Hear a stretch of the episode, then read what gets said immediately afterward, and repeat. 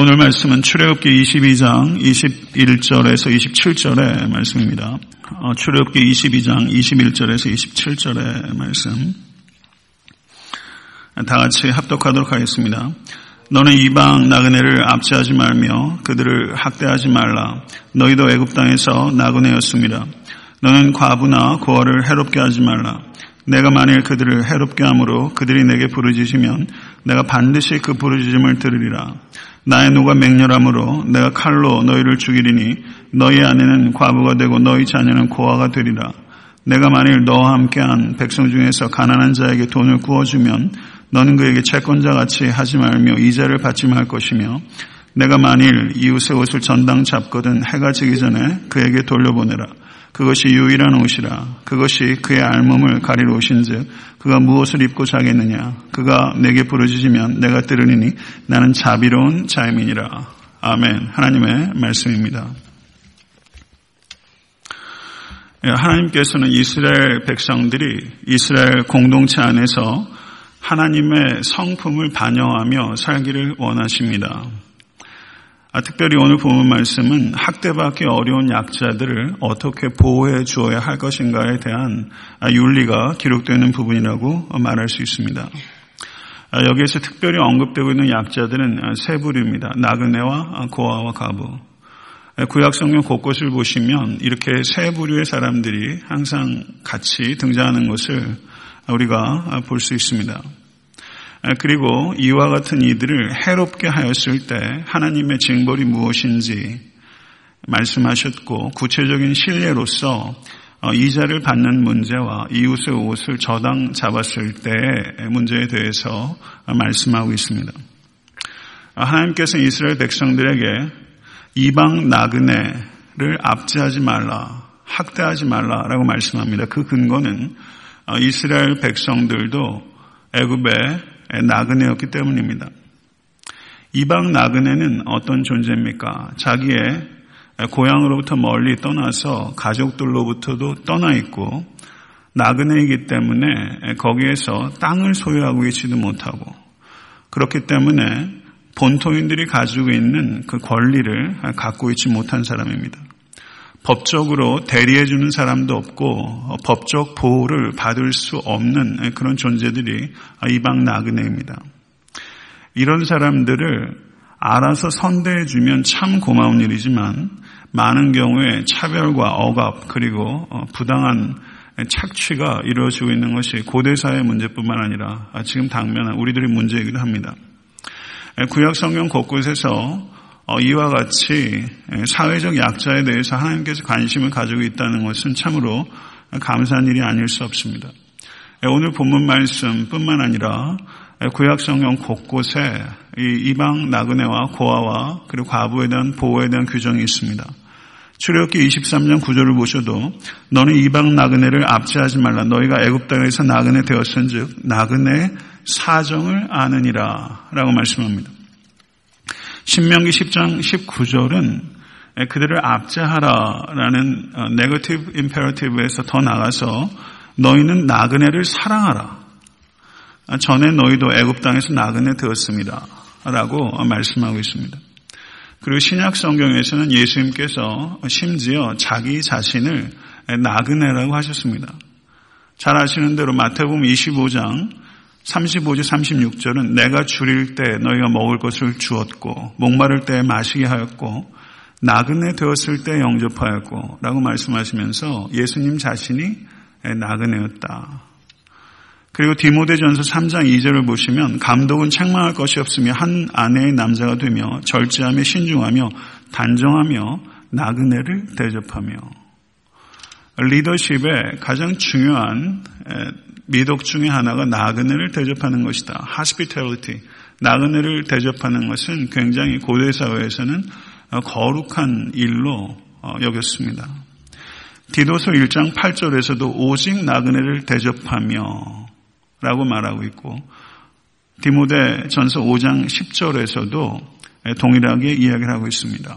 교회 리더의 중요한 덕목이 나그네를 대접하는 것입니다. 저네타한테 섬기는 교회가 나그네를 대접하는 교회가 될 수 있기를 간절히 바랍니다. 이거는 교회 내에서 성도와 성도를 대접하는 문화가 있어야 나그네를 대접할 수 있게끔 되는 것입니다. 특별히 에탄한테 섬기는 교회가 가령 뭐 은퇴한 선교사님들이라든가 이런 분들께 뭔가 작은 쉘터를 좀 만들어 드리는 교회가 되면 좋겠다 이런 생각도 해보게 됩니다. 고아와 과부를 해롭게 하지 말아라. 이 말씀이 출애굽기 22장 22절 24절에 성경에 처음 등장합니다. 그리고 이후로 계속 이런 말씀이 반복됩니다. 너는 고아와 과부나 고아를 해롭게 하지 말라. 내가 만일 그들을 해롭게 함으로 그들이 내게 부르짖으면 내가 반드시 그 부르짖음을 들으리라. 반드시 그 부르짖음을 들으리라. 나의 노가 맹렬함으로 내가 칼로 그 너희를 죽이리니 너희의 아내는 과부가 되고 너희 자녀는 고아가 되리라. 고아와 과부를 압제하면 너를 쳐서 내 아내와 자식들이 과부와 고아가 될 것이다. 이건 어마어마한 하나님의 말씀인 것입니다. 신명기 27장 19절을 보셔도 객이나 고아나 과부의 성사를 억울하게 하는 자는 저주를 받을 것이다. 이런 사람들이 요즘도 억울한 성사 당합니다. 이게 뭐 사람이 악해서요. 과학은 발전해도 인간성은 별로 발전하지 않습니다. 오히려 퇴보를 경험하는 것 같습니다. 신명기 10장 18절도 고아와 과부를 의하여 정의를 행하시며 나그네를 사랑하며 그에게 떡과 옷을 주시나니 라고 말씀하고 있습니다. 그리고 신명기 16장 14절은 절기를 지킬 때에 너와 내 자녀와 노비와 내 성중에 거주하는 레위인과 객과 고아와 가부와 함께 즐거워하라. 이렇게 말씀하고 있습니다. 절기 때에 다른 사람들이 돌보지 않는 사람들을 돌보는 것이 성도에 마땅한 의무인 것입니다.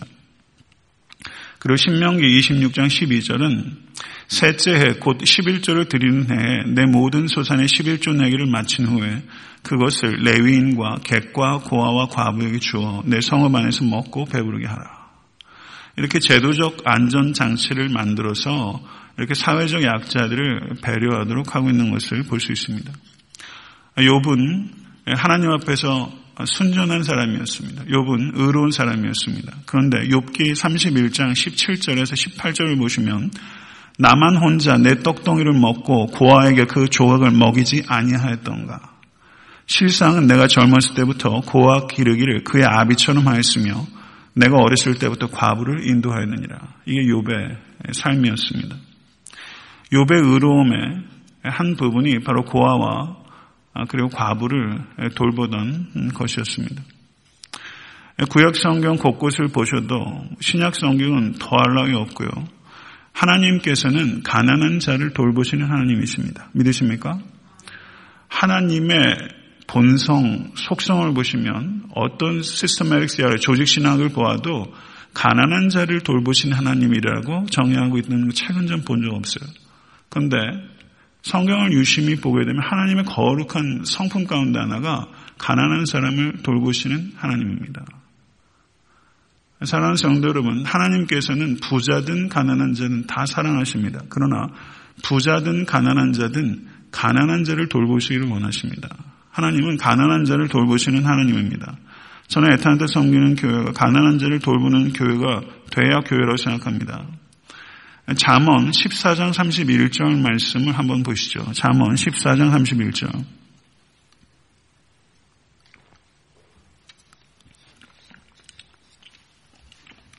잠언 14장 31절. 다 같이 한번 읽어보겠습니다. 가난한 사람을 학대하는 자는 그를 지으신 이를 멸시하는 자요. 궁핍한 사람을 불쌍히 여기는 자는 주를 공경하는 자니라. 아멘. 여러분 이 말씀 아셨어요? 지극히 작은 자에게 하는 것이 곧 내게 하는 것이다. 예수님께서 마태복음에 말씀하셨는데 동일한 맥락의 말씀이 구약성경에 있는 것입니다. 가난한 사람을 학대하는 자는 그를 지으신 자를 멸시하는 자요. 궁핍한 사람을 불쌍히 여기는 자는 주를 공경하는 자니라. 사랑하는 성도 여러분, 궁핍한 자 공경하기 하나님 공경하기 원하세요? 그럼 누구를 불쌍히 여겨야 돼요? 궁핍한 자. 궁핍한 자를 불쌍히 여기는 것을 나를 공경하는 것을 여기는 하나님을 사랑하실 수 있게 되기를 바랍니다. 잠언 19장 17절을 한번 보십시오. 잠언 19장 17절. 다 같이 읽겠습니다. 가난한 자를 불쌍히 여기는 것은 여호와께 구워드리는 것이니 그의 선행을 그에 갚아주시리라. 어떻게 이런 말씀이 있습니까? 하나님 앞에 돈 많이 구워주세요. 네, 하나님께 많이 구워드리세요. 이 땅에 사는 동안 하나님께 돈 많이 구워드리십시오. 몇 배나 더 우리에게 주실까요? 이 땅에 살면서 하나님께 가난한 자에게 주는 것이 나에게 돈을 구워주는 것이다. 성도 여러분, 이 얼마나 놀라운 말씀입니까? 이스라엘이 패망한 원인이 두 가지입니다. 첫 번째 이유는 뭡니까? 우상숭배입니다. 우리는 이스라엘 백성들이 북이스라엘과 남유다와 패망 원인을 우상숭배만으로만 생각하고 있어요. 그거는 맞아요. 우상숭배 때문에 패망했습니다. 그렇지만 그게 다는 아니에요. 영적 원인이 우상숭배라면 경제적 원인이 있는데 그것은 가난한 자들을 착취하는 것입니다. 이것이 이스라엘 백성이 북이스라엘과 남유다 패망한 원인이 이 가난한 사람들을 착취하는 거예요. 이사에서 1장 21절에서 23절 말씀 한번 보겠습니다. 이사에서 1장 21절에서 23절의 말씀.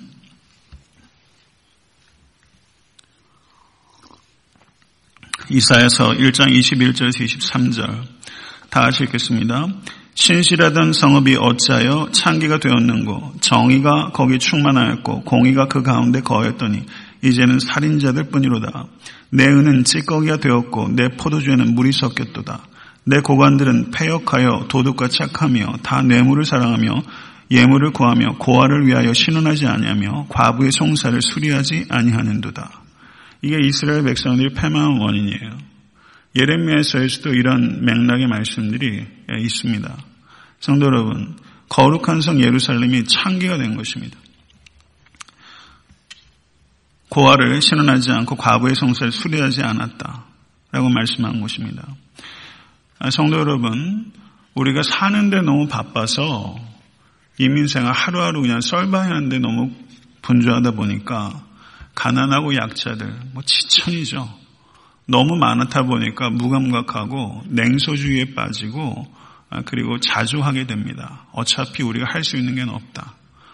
예, 가난한 사람은 나라도 못 구한다. 이런 얘기 한단 말이죠.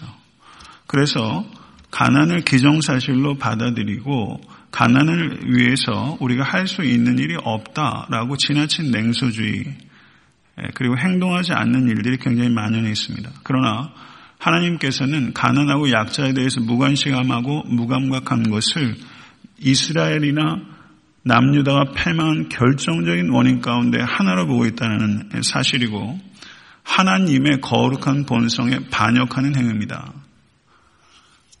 성도 여러분, 한 개인의 성숙도와 교회의 성숙도, 그리고 사회의 성숙도는 무엇입니까? 가난한 사람들을 어떻게 대하는가 하는 것입니다. 가난한 사람을 어떻게 대하는가 하는 부분이 우리의 영성에 있어서 중요한 결정적인 요소예요. 영성이라는 것을 지나치게 관념적으로 생각하지 마십시오. 영성이 무엇입니까? 가난한 자를 어떻게 대하는가? 구약 성경과 그리고 신약 성경 마태복음에서 얘기하는 것처럼 예수 그리스도를 대하는 것 어떻게 알아요? 지극히 작은 자를 대하는 방식이 있어요. 신앙생활하는 것을 구름 잡기처럼 하지 마십시오. 가난한 자를 어떻게 대하는가 하는 부분이 너무나 중요하다는 것을 우리가 깊이 생각해야 됩니다. 이 부분에 있어서 개신교와 캐톨릭에서 하는 일들에 대해서 많이 미비한 점을 좀 느낀다고 저는 생각합니다. 물론 개교회 전체가 하는 일들을 총합하게 되면 개신교가 훨씬 사회 약자들 보호하는 일에 앞장서고 있지만은 다 아시다시피 이 대교회주의, 물량주의 이런 일들로 인해서 교회가 굉장히 어려움 가운데 처해 있고 지금 성프란체스코 어, 이야기하는 것 제가 이렇게 신문 보면요 참 신통방통한 얘기를 해요. 예, 참 맞는 얘기를 해요. 그런 얘기를 복음에 입각한 그리스도인이 목회자하면 얼마나 좋을까. 이런 생각 개인적으로 아쉬움을 많이 갖습니다. 성도 여러분, 영성은 가난한 자를 대하는 것과 반드시 연관되는 것입니다. 이것을 깊이 생각하십시오. 그리고 25절에서 27절을 보면 가난한 자에게 돈을 빌려주었을 경우에 어떻게 행동해야 되는가 하는 구체적인 얘기를 하고 있습니다. 이자 금지에 대한 규정이 레위기 25장 35절 37절, 신명기 23장 19절에서 20절에도 이 이자에 대한 규정이 나옵니다. 이 이자라고 번역된 히브리어가 뭔지 아세요? 물어뜯다라는 뜻이에요. 이자를 가지고 사람을 물어뜯는 거예요. 고리대금이 한국에 얼마나 많은지 모르면 특별히 이 대부업에 일본 업체들이 엄청 진출해 있어요. 그래가지고 일본 야쿠자들이 이 고리대금을 한국 땅에서 버리고 있으니 참, 참 답답한 노릇이죠. 근데 하나님께서는 신앙 공동체 형제들 간에 이자 놀이 하지 못하도록 했습니다. 왜냐하면 돈을 빌려주는 채권자로 대하지 말고 형제, 자매로 대하라. 이것이 성경적인 원리라는 것입니다. 그래서 이 이자에 대한 규정을 하고 있는 구약의 말씀을 1500년대까지는 유대교 내에서나 그리고 기독교 진영에서도 일체의 이자를 금지하는 것으로 해석했어요. 이 말씀 자체를. 그런데 아시다시피 종교개혁이 들어오고 산업혁명이 오면서 자본주의가 들어오면서 주석가들이 이 말씀을 일체 이자를 금지하는 규정으로 해석하기에는 현실과 너무 동떨어지다 보니 이자율을 경감시키는 것으로 이자율의 강도를 낮추는 쪽으로 이 말씀을 해석하기 시작했습니다. 이 부분에 있어서 우리가 생각해 볼 여지가 있다 생각합니다. 그런데 고대 근동의 윤리 규정을 보게 되면요. 고대 근동의 나라들은 이 이자율에 대해서 이렇게 구약 성경에서 얘기하는 것 같이 이자를 금지하지 않았습니다. 메소포타미아 누지에서 발견된 대북의 역사가 있어요. 고고학적 발견입니다. 이자율이 약 50%였어요. 메소포타미아에서. 그리고 한무라비 법전 예, 제가 많이 인용합니다. 한무라비 법정에서는 곡식의 경우에는 33.3% 이자, 은을 빌렸을 때는 20에서 25%의 이자율을 정한다라는 것이 한무라비 법전에 남아 있습니다. 이런 고대 근동에 다른 나라에서 이자율이 비었을 때 오늘 구약 성경에서 얘기하는 신앙 공동체 내에서 이자를 무이자로 하는 것에 대한 이런 언급은 굉장한 수준의 윤리 규정이라 할 수 있습니다. 가난한 사람의 겉옷을 담보로 잡았을 때는 그것이 마지막 소유물이고 밤에 요와 이불로 사용하기 때문에 이것을 해지기 전에는 되돌려 준다 라는 원칙을 정한 것입니다. 이것은 이와 같은 말씀을 통해서 우리가 현대적으로 적용해야 될 것은 무엇이라고 생각하십니까? 하나님께서는 사유 재산을 가지고 이웃을 억압하는 수단으로 사용하지 못하도록 한 것입니다. 자본주의 사회 체제는 돈이 굴러서 돈을 만들어요. 사유 재산이 더 많은 돈을 획득하는 수단으로 사용됩니다. 그러나 하나님께서는 오늘 말씀에서 그것에 대해서 금지하고 있는 거예요. 사유 재산이 허락된 목적은 그 돈을 굴려서 더 많은 돈을 빨아들이는 게 아니라 사유 재산을 가지고 손님을 섬기고 기쁘게 하고 가난한 자들을 넉넉히 도와라 라는 것이 구약성의 경제윤리입니다.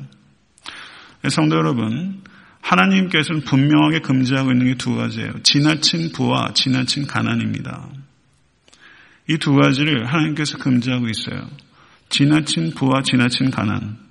고린도서 8장 15절에 많이 거둔 자도 남지 아니하였고 적게 거둔 자도 모자르지 아니하였느니라 라고 말씀하고 있습니다. 요즘 같은 자본의 폐해가 극단적으로 시닫고 있는 시대에 지나친 부에 대한 경계를 얘기한다는 거 이거 정말 이게 가, 가당키나 하게 들리는 얘기입니까? 지나친 부와 지나친 가난을 경계하는 것이 하나님의 뜻입니다. 성도 여러분, 오늘 본문에서 강조하고 있는 바는 채권자의 소유권보다 중요한 것은 채무자의 생존권이라는 것입니다. 이것에 대해서 우리가 생각해야 됩니다. 기본적인 인권이 보호된다는 것을 오늘 성경은 말씀하고 있습니다. 소유권은 반드시 제약이 필요한 겁니다. 주전 10세기에 이스라엘 백성들 그 아케알러지 고고학적으로 출토를 하게 되면요. 주전 10세기에는 출토되는 집들이 거의 비슷합니다. 그래서 개개인들이 살던 집이 상당히 균등했다는 것을 알 수 있어요. 그런데 주전 8세기 아모스가 활동했던 시대에 북이스라엘이 경제적으로는 제일 번성했습니다. 그때 출토되는 고고학적인 발견은 집들마다 굉장히 큰 차등이 있다는 것이 고학적인 발견이에요. 이스라엘 백성들이 지파에 따라서 매우 균등하게 땅과 여러 가지 물질들이 분배가 되었는데 그때 이후로 계속적으로 지나친 부와 그리고 지나친 가난이 생겼습니다. 요즘처럼 빈익부 빈익빈 부익부가 심화가 되고 있는 시대가 어디, 어디 있습니까? 앞으로는 아마 극단적으로 치닫게 될 것입니다. 이와 같은 시대를 살아가는 우리들이 오늘 본문 말씀에 이런 내용들을 문자적으로 적용할 수는 없다 할지라도 이것이 가지고 있는 정신은 분명한 것이거든요. 이런 정신을 내가 살아가는 데 있어서, 내가 경제활동하는 데 있어서, 내가 소유의 정도를 결정하는 문제에 있어서 우리가 심각한 고민이 있어야 됩니다. 성도 여러분, 약자에 대한 보호를 해야 됩니다. 이거는 세상의 정치인들이 할 일도 아니고 자본주의자들이 할 일도 아니고 공산주의자들이 할 일도 아닙니다. 이것은 하나님의 백성이 심각한 고민해야 될 문제라고 저는 믿습니다. 많은 사람들이 물질을 사랑하고 사람을 이용합니다. 안 그렇습니까? 물질을 사랑하고 사람을 이용해요. 이건 교회 밖에 있는 사람뿐만 아니라 교회 안에서도 마찬가지예요. 사실은 보면 물질을 사랑하고 사람을 이용해요. 그런 태도를 버려야 됩니다. 사람을 사랑하고 물질을 사용해야 됩니다. 그래서 초대교회 공동체는 물질을 갖다가 제자들의 사도들의 발 앞에 뒀어요. 물질은 발 아래 있어야 됩니다. 근데 물질이 사람 머리 위에 올라타고 있는 형국이란 말이죠. 물질이 머리 위로 올라가서 사람 위에 군림하기 시작하면 그건 쓰레기가 되는 것입니다. 물질은 발 아래 있어야 됩니다. 물질의 종로로 타지 마시고 물질을 바른 관점에서 사용하실 수 있게 되기를 간절히 바랍니다. 가난의 문제가 아, 절망적으로 보이는 게 사실입니다. 뭐 시리아 난민 사태라든가 여러 가지 등등 이게 다 결국은 자본주의 폐해에 연관된 문제 아닙니까? 우리가 아무것도 할 수 없다는 비관주의에 많이 빠져 있습니다. 근데 제가 관심 있게 읽고, 있는 책이 있습니다. 이런 문제에 관계돼서 이 거기에 나오는 통계치가 책이 출판될 때이기 때문에 적어도 십수년 전의 얘기이기 때문에 현실 그것보다 훨씬 상황이 좀 악화되어 있다 보는데요. 전 세계 그리스도인들이 수입을 1%를 전략하면 전 세계 극단적인 빈곤층에 속하는 10억 명이 단 1년 안에 생활이 50% 개선된답니다. 5만 불이라고 만약에 했을 때 그리스도인들이 500불을 전략해서 전 세계 그리스도인들이 지금 산출되는 그리스도인 숫자가 500불을 전략해서 빈곤층에 보내게 되면 그들의 삶이 50% 개선된대요.